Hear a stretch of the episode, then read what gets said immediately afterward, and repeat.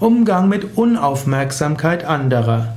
Vielleicht merkst du, dass andere unaufmerksam sind, dass sie wichtige Dinge übersehen, dass sie vielleicht äh, nicht sehr sorgfältig sind oder auch, dass sie dir nicht zuhören. Wie gehst du damit um?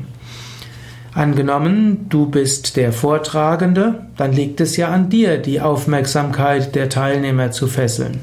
Versuche vielleicht geschickter zu sprechen, höre vielleicht deinen eigenen Vortrag an, nimm ihn irgendwie auf, höre ihn, auf, höre ihn an, überlege, wie du vielleicht kürzer sprechen kannst. Die meisten Menschen heute können sich nicht sehr lang konzentrieren. Kurz und knackig ist oft gut.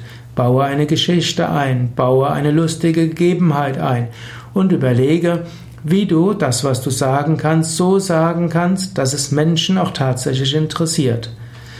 Aber nicht jeder wird aufmerksam sein. Man kann es nicht allen recht machen.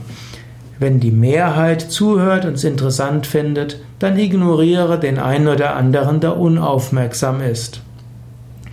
Wenn in deinem Team Menschen unaufmerksam sind und deshalb Wichtiges übersehen in ihrem Aufgabenbereich, dann sprich darüber.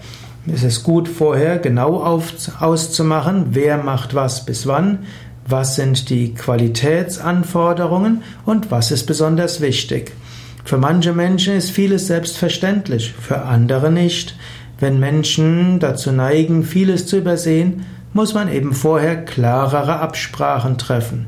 Dann fällt es auch leichter mit der Aufmerksamkeit und dann kann man auch Unaufmerksamkeiten besser ansprechen.